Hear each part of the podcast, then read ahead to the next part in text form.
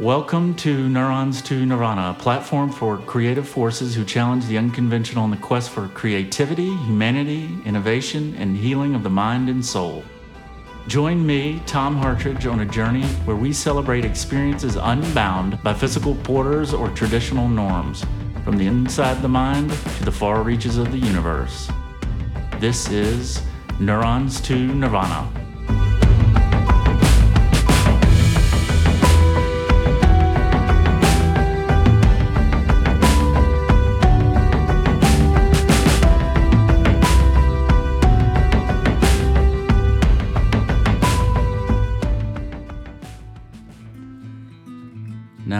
Preface before I start this episode that I am not a botanist or scientist, and so what I'm going to be explaining will be clearly in generalizations.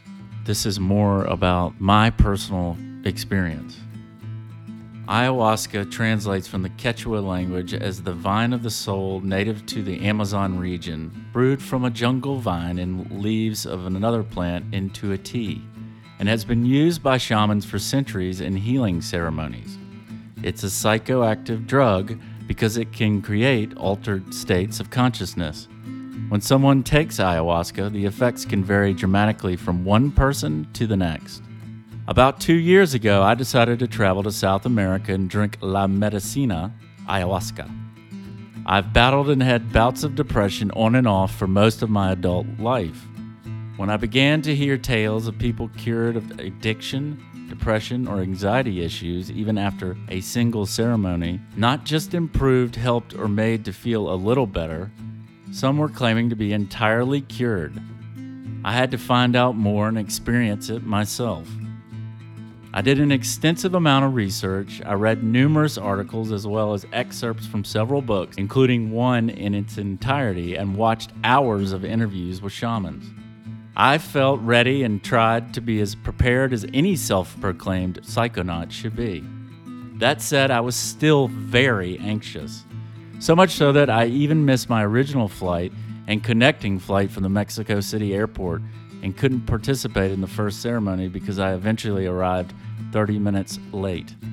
Even as prepared as I felt, there ended up being quite a list of things that I wish I'd known before I set out to meet Mother Aya, and still many things now two years later that I still wish I could understand. I've had some magical revelations and others were more serious. Ayahuasca is a ceremonial experience. A shaman is a vital difference between recreational and the healing powers of the medicine. When someone typically says they drink ayahuasca, it inherently means to drink during a ceremony. Today's podcast is a two-sided account of my ceremonial ayahuasca experience. You will hear my interpretation of the visions, nightmares, and fears that unfolded, and ultimately, the sense of wonderment, enlightenment, and self-love. My story is recounted just days after the experience, and it's important to know that it's entirely unique to me. I share the story as a participant, and I discuss it with Adam Stammers, one of the retreat helpers from Bristol, England, who assisted the shaman and the participants throughout the entire ceremony. Adam's perspective and insight may help the listener frame how an ayahuasca ceremony can appear from an outsider's point of view. Drinking ayahuasca is a journey in itself. It's one you can't expect most people, even those closest to you, to ever really understand. Ladies and gentlemen, I'm here with my uh, good friend. I don't have a brother, but I've got two sisters that are much older. But I've known you for how long, Adam? What, eleven days? Not not long, yeah. And we're sitting here at uh, our hostel at the beautiful Vilcabamba, Ecuador. And I, I just want to get the message out and, and talk about the healing power in our, own, our very own personal experiences with ayahuasca. Not very many people know as much nearly about San Pedro, and they both have such profound ability to open up the healing process and the state of consciousness, both internally, how we handle ourselves, as well as externally with our interpersonal relationships mm-hmm. throughout life. I feel as though people, we're just living our lives with consumerism, at least in the Western world, I just think everybody needs to fucking take at least ayahuasca one time. Mandatory ayahuasca for the whole population. Can you imagine what the world would be like? Uh, it'd start to be a better place, wouldn't it? But so, sure. Adam, tell us a little bit about yourself. Like, how did the medicine call to you? Obviously, was it initially ayahuasca or was it uh, San Pedro? Or? It was, out of the two of those, it was by far ayahuasca. I only really found out about San Pedro and started doing San Pedro from working at Gaia at the retreat center.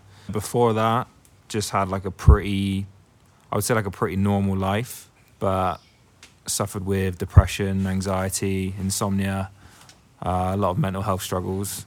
And at one point in my life, I was like, I need to sort myself out. I can't go on my life living this way anymore. I didn't know how I was going to help myself or what I was going to look like. But I started meditating and that started to give me loads of benefits.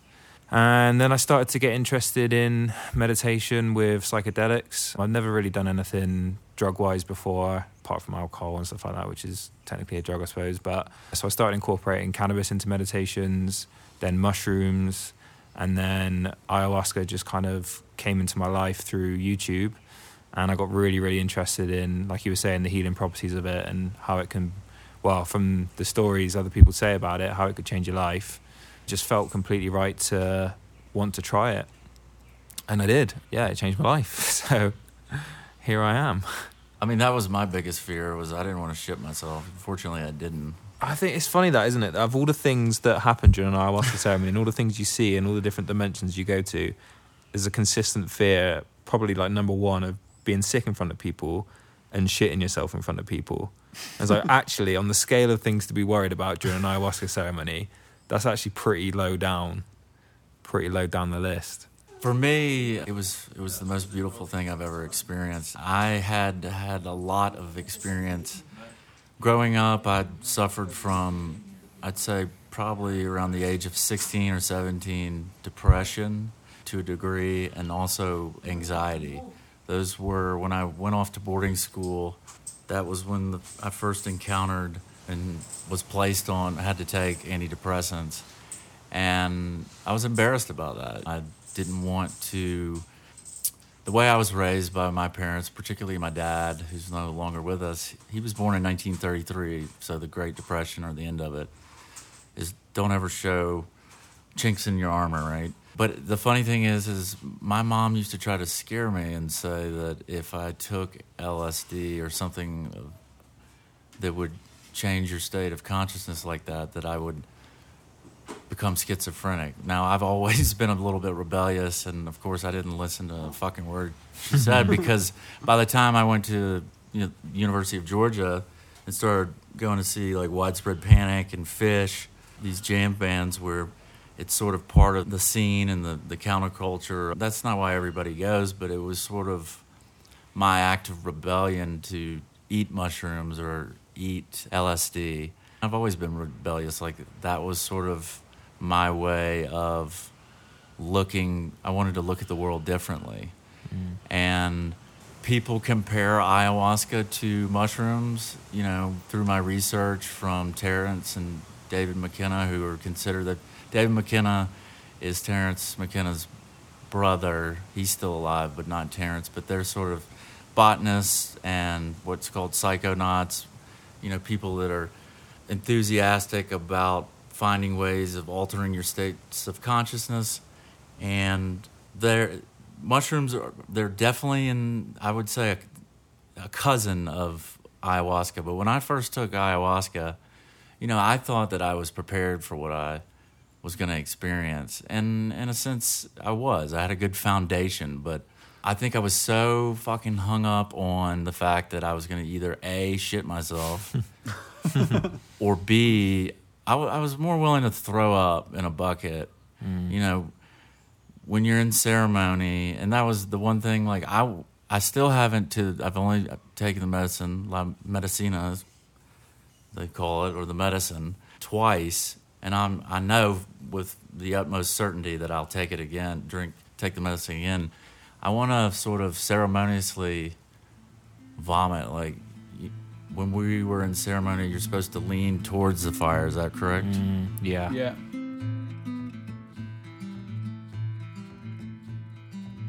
The ritual of the ayahuasca ceremony is a critical part of the healing journey. If you are curious about what to expect, there are consistent elements of every ceremony. This is just a brief overview, and I recommend you do even more research for yourself on the ceremony in the area where you intend to travel. First, we are asked to arrive in the early evening because typically ceremonies are held at night.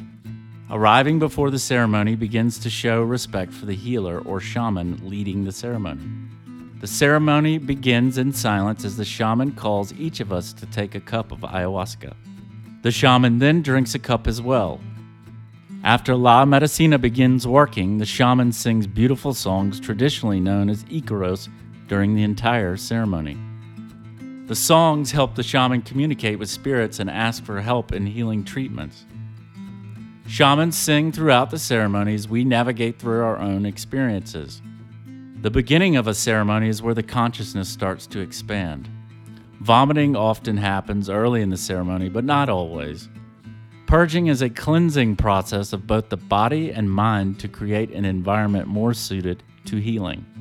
Ayahuasca ceremonies include the use of special tobacco known as mapacho, as shamans direct smoke with their breath to cleanse the spirit and body of the patient. Mapacho is also used to cleanse the space, the drinking cup, and the brew itself. The ceremony ends with a song to close the healing circle. After the end of the ceremony, participants are encouraged to eat some fruit or light vegetarian dishes to regain strength. Some discussion occurs to share our recent experience before the groups leave to rest after the very long night. I think we're um, actually talking about Tom's first experience. What I was trying to get at is the fact that I thought that I was prepared. I, I don't eat L S D much anymore, but I'm, I'm a true believer. So why I got so excited about ayahuasca was the fact that I believe anything that comes from the ground is safe. Mm-hmm. So watching people and listening to people on other podcasts talk about benefits, I was just struggling with, I'm tired of taking antidepressants, you know. Mm. I've been, since my dad died, I've been taking regularly Wellbutrin, and it's sort of just like a crutch for me. And I know that I have the strength within me to live a better life. Like, ayahuasca for me, I came mentally prepared as best as I could, even though I was flipping the fuck out. Like, I, did, I missed the first ceremony because I had an anxiety attack and wasn't ready to get on the plane.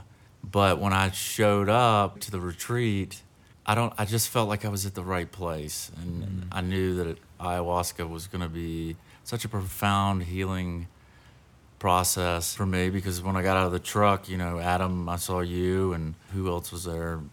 Carly and Sinclair, I think. Right, and you all were hugging me. I was like, no, I'm not used to that unless, well, unless I'm fucked up. You know, I'm not a touchy-feely kind of guy unless yeah. it's my girlfriend. Or, but that's the thing is, like, I knew that there were things that I was blocking mentally from my upbringing and and who I was that needed just to open the floodgates and to see. Mm. What exactly is, you know, causing me to feel the way, act the way I do, or, or not open up to people? Because it's hit or miss.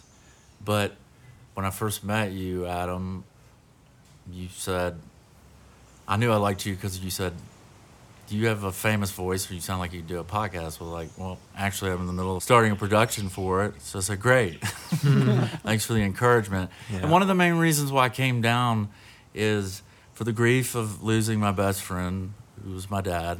Also, I knew that I needed to confront my depression in a better way. Mm-hmm. Because the fact is, I don't, I just need to reboot. Therapy is great for people, but mm-hmm. it wasn't doing what, what I needed. Um, so when I met you, I felt a connection, but the funny thing is, is I was, people from the retreat, whether it be Ryan, Justin, I mean, I was a, there was so much nervous energy for me that, that day. I missed the first ceremony, so I deliberately went to bed before my roommate came back because I didn't want any, mm. I just didn't want anything creeping into my fears any further. Now, granted, when I showed up for breakfast, some people looked like they'd just been beaten up. Mm-hmm. Yeah. Because they were confronting things that maybe they had forgotten about or seen yeah. things, or Mother Aya said something that was harrowing or frightening to them. Mm. I mean, it was it was really hard for me to... I was just a nervous wreck. I mean, I was cracking jokes, shooting the shit with people, smiling or trying to be friendly. Yeah. But in the back of my head, I, I was a nervous ball of confusion. I was sort of mm-hmm. a wreck. Yeah. But the ceremony itself was beautiful, and because I've I have a pretty vast experience with both L S D and magic mushrooms, I've microdosed both at work, also at when I've gone on stage to do open mic performances. So when I took that first cup, I, I started to get some visuals, and I, I had a sense of elation and a big shit-eating grin on my face and giggling a little bit. But I had no idea what was about to hit me that second cup. Mm. Because I was like, oh, man, I can do fucking stand-up right now. Boy, was I wrong. So when it was time for the second cup, when the shaman said, you know, is everybody ready? And we all took the second cup, it was... it hit me like a fucking bag of bricks on my face. My mobility was still good. I mean, Adam, you were sitting on the outside of the Maloka, correct? Yeah. So what did I look like when I got up? Because all of a sudden, I went from being like, oh, man, this is no big fucking deal, to like, holy shit, what have I got myself into? Yeah, I mean, cognitively, cognitively, you seemed quite with it. The only time there was like some sort of physical uncontrol that you had when we were on the bench by the toilets, when you were sort of uh, kind of bending over a little bit and your legs were moving. That was the only... lack of control that you had over your physical body, really. Other than that, you seem pretty much there, pretty much present physically and mentally, because you're able to describe your experience pretty well.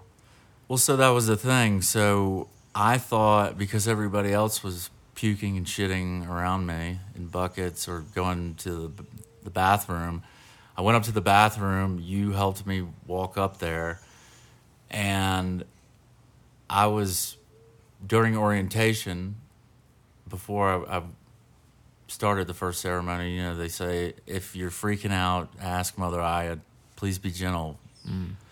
And um, again, I still had this fucking fear of shitting myself. So I didn't know what to do with myself. I was on the floor. I got on my hands and knees, and I'm listening to everybody in the other stalls just bleh, fucking, you know, ralphing, or you can hear massive farts and diarrhea going on. And I'm like, yes. Which one do I need to do? And I hopped up like a cat, like freaking out. And I, I think I started pacing around. Yeah, you were like going in and out of the cubicle with the door open for like thirty seconds to a minute. And I was like, is this guy going to go in the fucking toilet or what?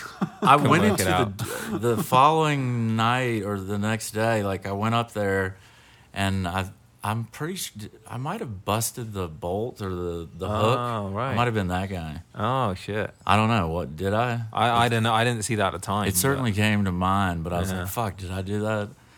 But because I don't, there was a sense of panic. But when, after the first cup, it was this soothing sort of hues of, of different colors for me, a little bit of geometric, um, visuals, both with my eyes open and closed. I'd say they were stronger when they were closed. Mm. But once I went up to that ba- to the bathroom area, I was seeing variances and, and nuances of, of hues of color from when I was having, even walking up to the bathroom, I had these beautiful hues of blue, purple. God, I fucking got this. But then mm. I heard everybody's shitting and puking around me, so like, oh, do I have to? And then it started turning yellow around me. For me, I thought, that's when I kind of started to panic mm. and didn't have to shit or puke, but I had this just sense of anxiety.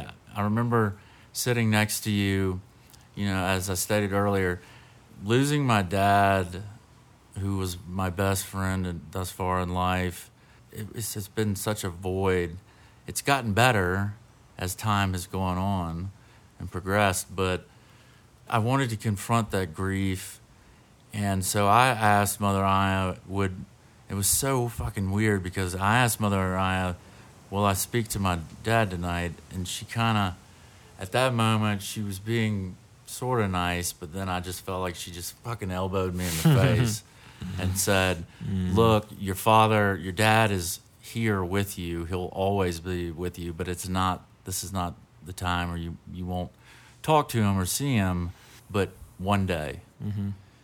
And was what was I doing at that point? Was I just jabbering, talking about my dad? Because there was I was yeah. being vocal about it. Yeah, you didn't say a great deal about your dad, really. A lot of the things you were saying were based around you feeling like you were in hell, or that you were dying, and that you've been a bad person. It was more along those lines. That was like the main theme from what you were saying. I think there was a few things you said in there about your dad, but yeah, the main thing that I picked up, picked up on was that you felt like you were in hell, or experiencing hell, and that you were dying. You looked at me, so you weren't, I'm so appreciative for the fact, because you didn't, you were not stroking or making me feel better. You weren't babying me, as I like to say. It was the the facial expression on you, you're like, what in the fuck are you talking about? Like, yeah. Who is this motherfucker? I don't know. You know, you're reflecting now. I think it's amazing. I think it was the best approach with me, and I don't think that was really your intent now that I reflect. Like, I think you were just sort of thrown back. Yeah. Were you? To to begin with, yeah. Um, I've still not had a lot of experience of helping guide people through their ayahuasca journeys, and everyone's experience is always going to be so different. So I think with that being said, you're always going to be trying to maybe take a different approach with people and trying to work out who that individual is, what approach might work for them. So it's always going to be difficult. But yeah, I was just, I was trying to work out what to say to someone who thought they were in hell. I'm like, that's never a conversation that I've ever had with anyone before. The reason why I thought I would, I was in hell is because I was looking up at the sky, and it went from this beautiful bluish green tint to, while my when my thoughts began to start to go negative, yeah. the sky fucking went red. Yeah, it went from actually it went from blue to green to purple, then red. Yeah, like, sort of bright red, or it was a little just it was crazy because. The mind is a powerful thing, and when I started thinking in negative thoughts about how I'd hurt somebody impulsively, whether it was a, a girlfriend or something in the past with my actions, that's when the sky started to turn red. Yeah. And I said, fuck, am I going going to, to hell? And, and then instead of shitting or purging or puking, I was yawning some while we were by the fire in the Maloka, but my body started to convulse. Yeah. And I was sort of wobbling, and I felt as though my body was going to stop. Mm. And was I looking at you while I was doing that? Yeah, you were looking at me, and it, it looked like you were convincing yourself, or you felt convinced that that was it, that you were dying, that's it. This is like the last moments you're going to spend on Earth type thing. That's the impression I got anyway. And you, you were looking, and I said, is this it? And you said, are you all right? And we had another guy from our group who, it was cold as shit that night, so he was wearing a mask to keep his face warm. And he's a, he's a bigger guy. And I swear to God, I thought I thought it was the fucking corner or somebody come get yeah. pick up my fucking body. Because I looked at you and said, what are you going to do with me? And you said, what do you mean? Uh, you mean internally or externally? And I said, or are you going to send my body home?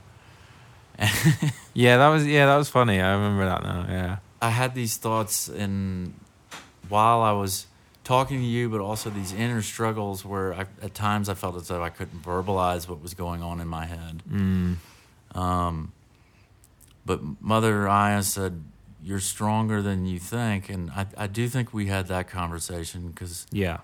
what did you, you know, I, I said, I'm just, I'm a weak person. Yeah, that was, yeah, you were saying you're weak. And then I was basically just trying to tell you that just by coming to the retreat and taking the medicine and being in a space where you're open to work on yourself, that takes more strength and courage than a lot of humans on the planet right now currently have. I didn't think I didn't think you were weak. Well, it's all set and setting, right? Mm-hmm. I mean, and that goes with any hallucinogenic. Um, because if you're in a bad place, for me, when I've eaten, one of the worst experiences I've ever had tripping on any hallucinogenic is I was on academic probation and I went and saw Widespread Panic, and I was in a bad spot. I'd just gotten a underage drinking. I was on probation, a secret probation. Fortunately, I didn't have to go to jail or anything back then. It was just a fucking ticket. But it was just negative stuff in the back of my head. And I just flipped out and was about to leave the the concert. My friend was like, "Are you serious right now?" And going, my point in saying all this is ayahuasca is not a party drug. So you can't just like drink it and, no. and hang out and socialize. You need a shaman to help guide you. Yeah. It's a must. An absolute, I mean, that's what I think. And yeah. anybody who's an expert with the medicine will tell you that. Mm.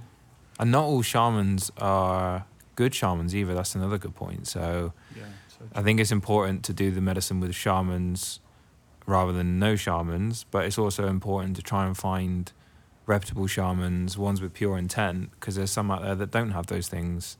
Definitely worth being careful over.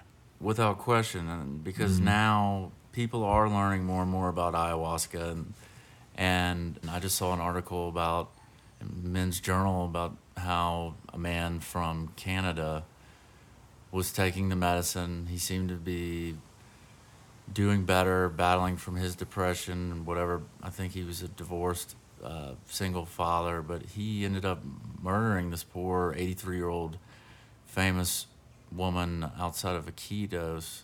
And then, of course, the local people who they immediately strangled him, I think with a chain or... or a belt. And so the, these horrific things have happened, and it's because he took it out of ceremony. Yeah. He thought he was, well, I mean, like I was joking about, like, oh, I can do stand-up on this shit. I mean, it's ridiculous, but I think he sort of had this these ideas of grandeur, mm-hmm. and it got taken out of, you know, mentally for him. He he took it. Going back to finishing up my experience, I was sitting on the bench with you, Adam, and we're looking at the sky, and you're still kind of toying with me, or at least I thought. I thought that you were a messenger from God. I thought that you were t- you were looking when you were fucking with me. Or I thought you were telling me, "Yeah, mate, you're going to hell, and you're already there." And then I don't. Please enlighten me. I don't know where the message changed. Yeah, I think I do know where that changed. What was um, it? Well, as I mentioned to you before, like we're kind of instructed as volunteers and helpers to not try and interject too much and interfere with your experience or try and guide you with our own words. A lot of what we get told to encourage people to do is be like, trust the medicine, ask the medicine, focus on your own experience. But what I noticed with yours was that that was there was like a... a loop going on for five, ten minutes of that same pattern. I think I'm in hell. Felt um, like a year. Yeah, yeah. So, I mean, it was only five, ten minutes, but...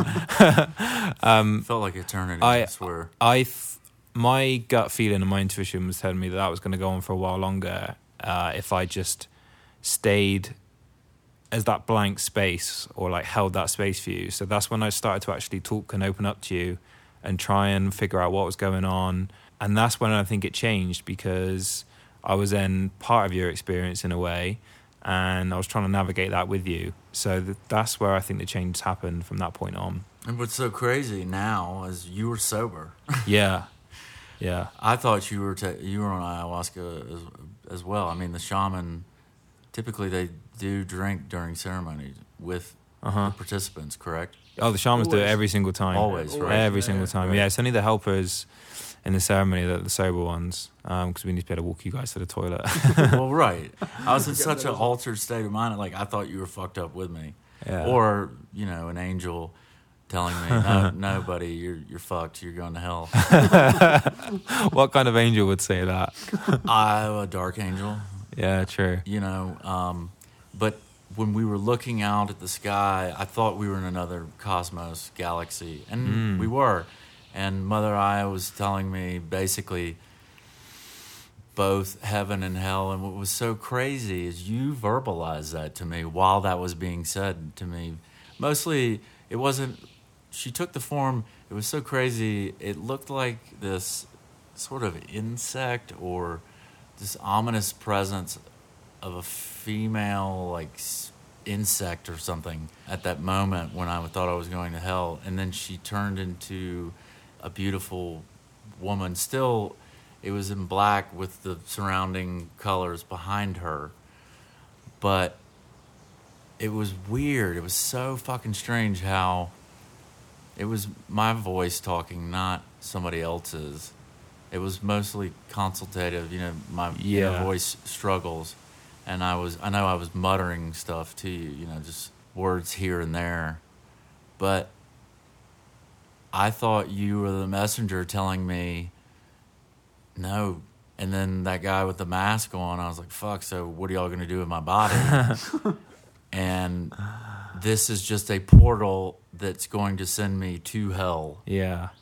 And then all of a sudden, when you did start to interact with me, just I started feeling these waves of, of positive energy, and then the skyline. I looked, I thought we were on another planet. It was so fucking beautiful looking at that skyline with the mm. moon and the trees.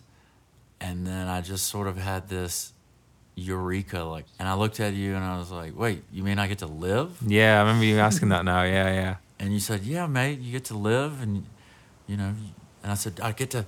I get to see uh, and hang out with all these badass, great people down at the fire. And I was smoking a cigarette at the time. And you, you said, yes, you get to eat all the great food. And by the way, you need to get back down there. And I said, I will. Just let me finish this smoke. Because I feel like I've just literally just been, been mentally fucked in the head yeah. and taken back. But it was such a, a moment of just utter bliss that... to appreciate that really, you know, life is such a beautiful thing, and we, we take it for granted with all this shit that we get, whether it be work or bills that we have to pay, or if we're, you know, not doing well with our girlfriend or boyfriend or whoever whomever's important in your lives. You just really, you, it was such a great thing to be sort of, to realize how beautiful life is, mm-hmm. and that, you know, heaven really is on earth. It's what life is, what you make of it. Yeah. Absolutely.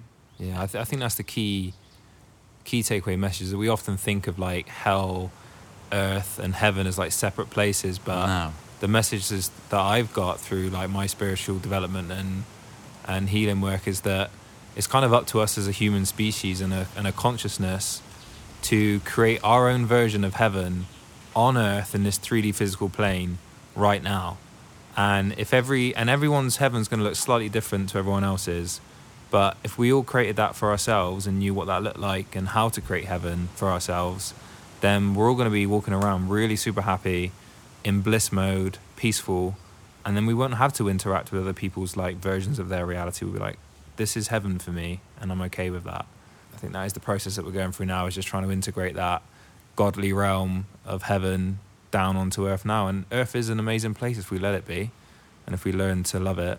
It does take a bit of work because there's a lot of shit going on, but uh I heard that at least from two or three other people from the group that they've experienced profound sort of horrifying moments where they thought they were dying as well. mm. Um but after that, just coming to and realizing that how precious and how beautiful life is. It also, taking the medicine, it, ayahuasca, it teaches you to love yourself, and that's something that I hadn't been doing. I mean, mm-hmm. I've been fortunate to have many people in my life love me, but I wasn't loving myself.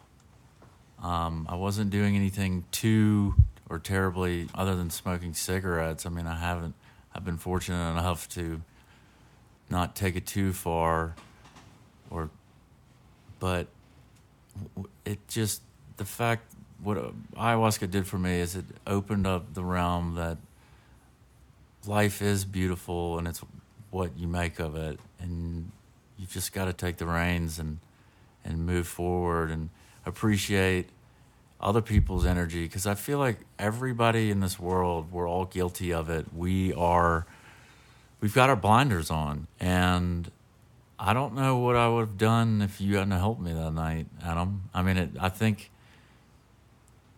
I know one thing, like if I were sitting in my apartment by myself, God knows what would have happened. Mm. Um, you know, it's just, that's my point in bringing that up is you, set and setting, it's so important. Like, this is not a party drug, but it, I do think that it has such benefit to people who are in pain and suffering, and even those who don't think they are dealing with anything concerning trauma, or I just think it can help anybody. I've said this in an earlier conversation, like I think that all world leaders should take it once, because mm-hmm. it will break your ego down. More than once, I'd say. But once. Yeah. I mean, several times. But yeah, I mean, at least once. I think that if you took it at least once, some of these world leaders that are uh, just, well, I mean, you know. That we need to do, like, you know, the summits where they get together, like the E U the summits. G, and the stuff. G eight. Yeah, the G seven. G eight, do like, what's uh, going on, like, right just now? Just do an ayahuasca ceremony instead. All of just, them. Just like all the fucking I mean, leaders together. Can you together. imagine what the world would be like if oh we had God. Putin and Trump and all those people? All on San Pedro together. Yeah. Oh man, that'd be sick. When I think of myself in South America, it's not drinking the ayahuasca alone that resonates with me, but being there with courageously vulnerable people in an atmosphere where everything focuses on healing, helping, and valuing ourselves. All of us had a very different experience, and this is an important point. There's so much information online that it makes it sound like drinking ayahuasca at a five or seven day retreat is some kind of magic potion that provides an instant transformation that resolves all emotional and mental difficulties. Well, I'm sorry to say that it doesn't. Everyone in the group I drank with has talked about how difficult they found the experience to understand and integrate back into their daily lives fully. For some, including myself, life seemed even more of a mess when I arrived back home than before. Sometimes I feel like I'd done it wrong, and I'd tear myself down that I couldn't even drink ayahuasca properly. As I said, it was nearly two years ago. I still battled depression at various levels of intensity. The most severe levels were right after my mom passed away earlier this year. Of course, I still get anxious about where my life is going. And now, thanks to ayahuasca ceremonies, I'd received messages throwing some of my core beliefs and ideas into complete disarray. Having your life, habits, and values called into question is going to be massively destabilizing, even if it ultimately leads to positive results. I spoke about my ayahuasca experience still in the immediate afterglow. Taking the experiences and insights back into everyday normal life has been a real challenge. Nevertheless, I still believe in the healing power of ayahuasca. It set me on a journey, one that solidified my drive to launch this podcast and share the stories of healing and knowledge to the world.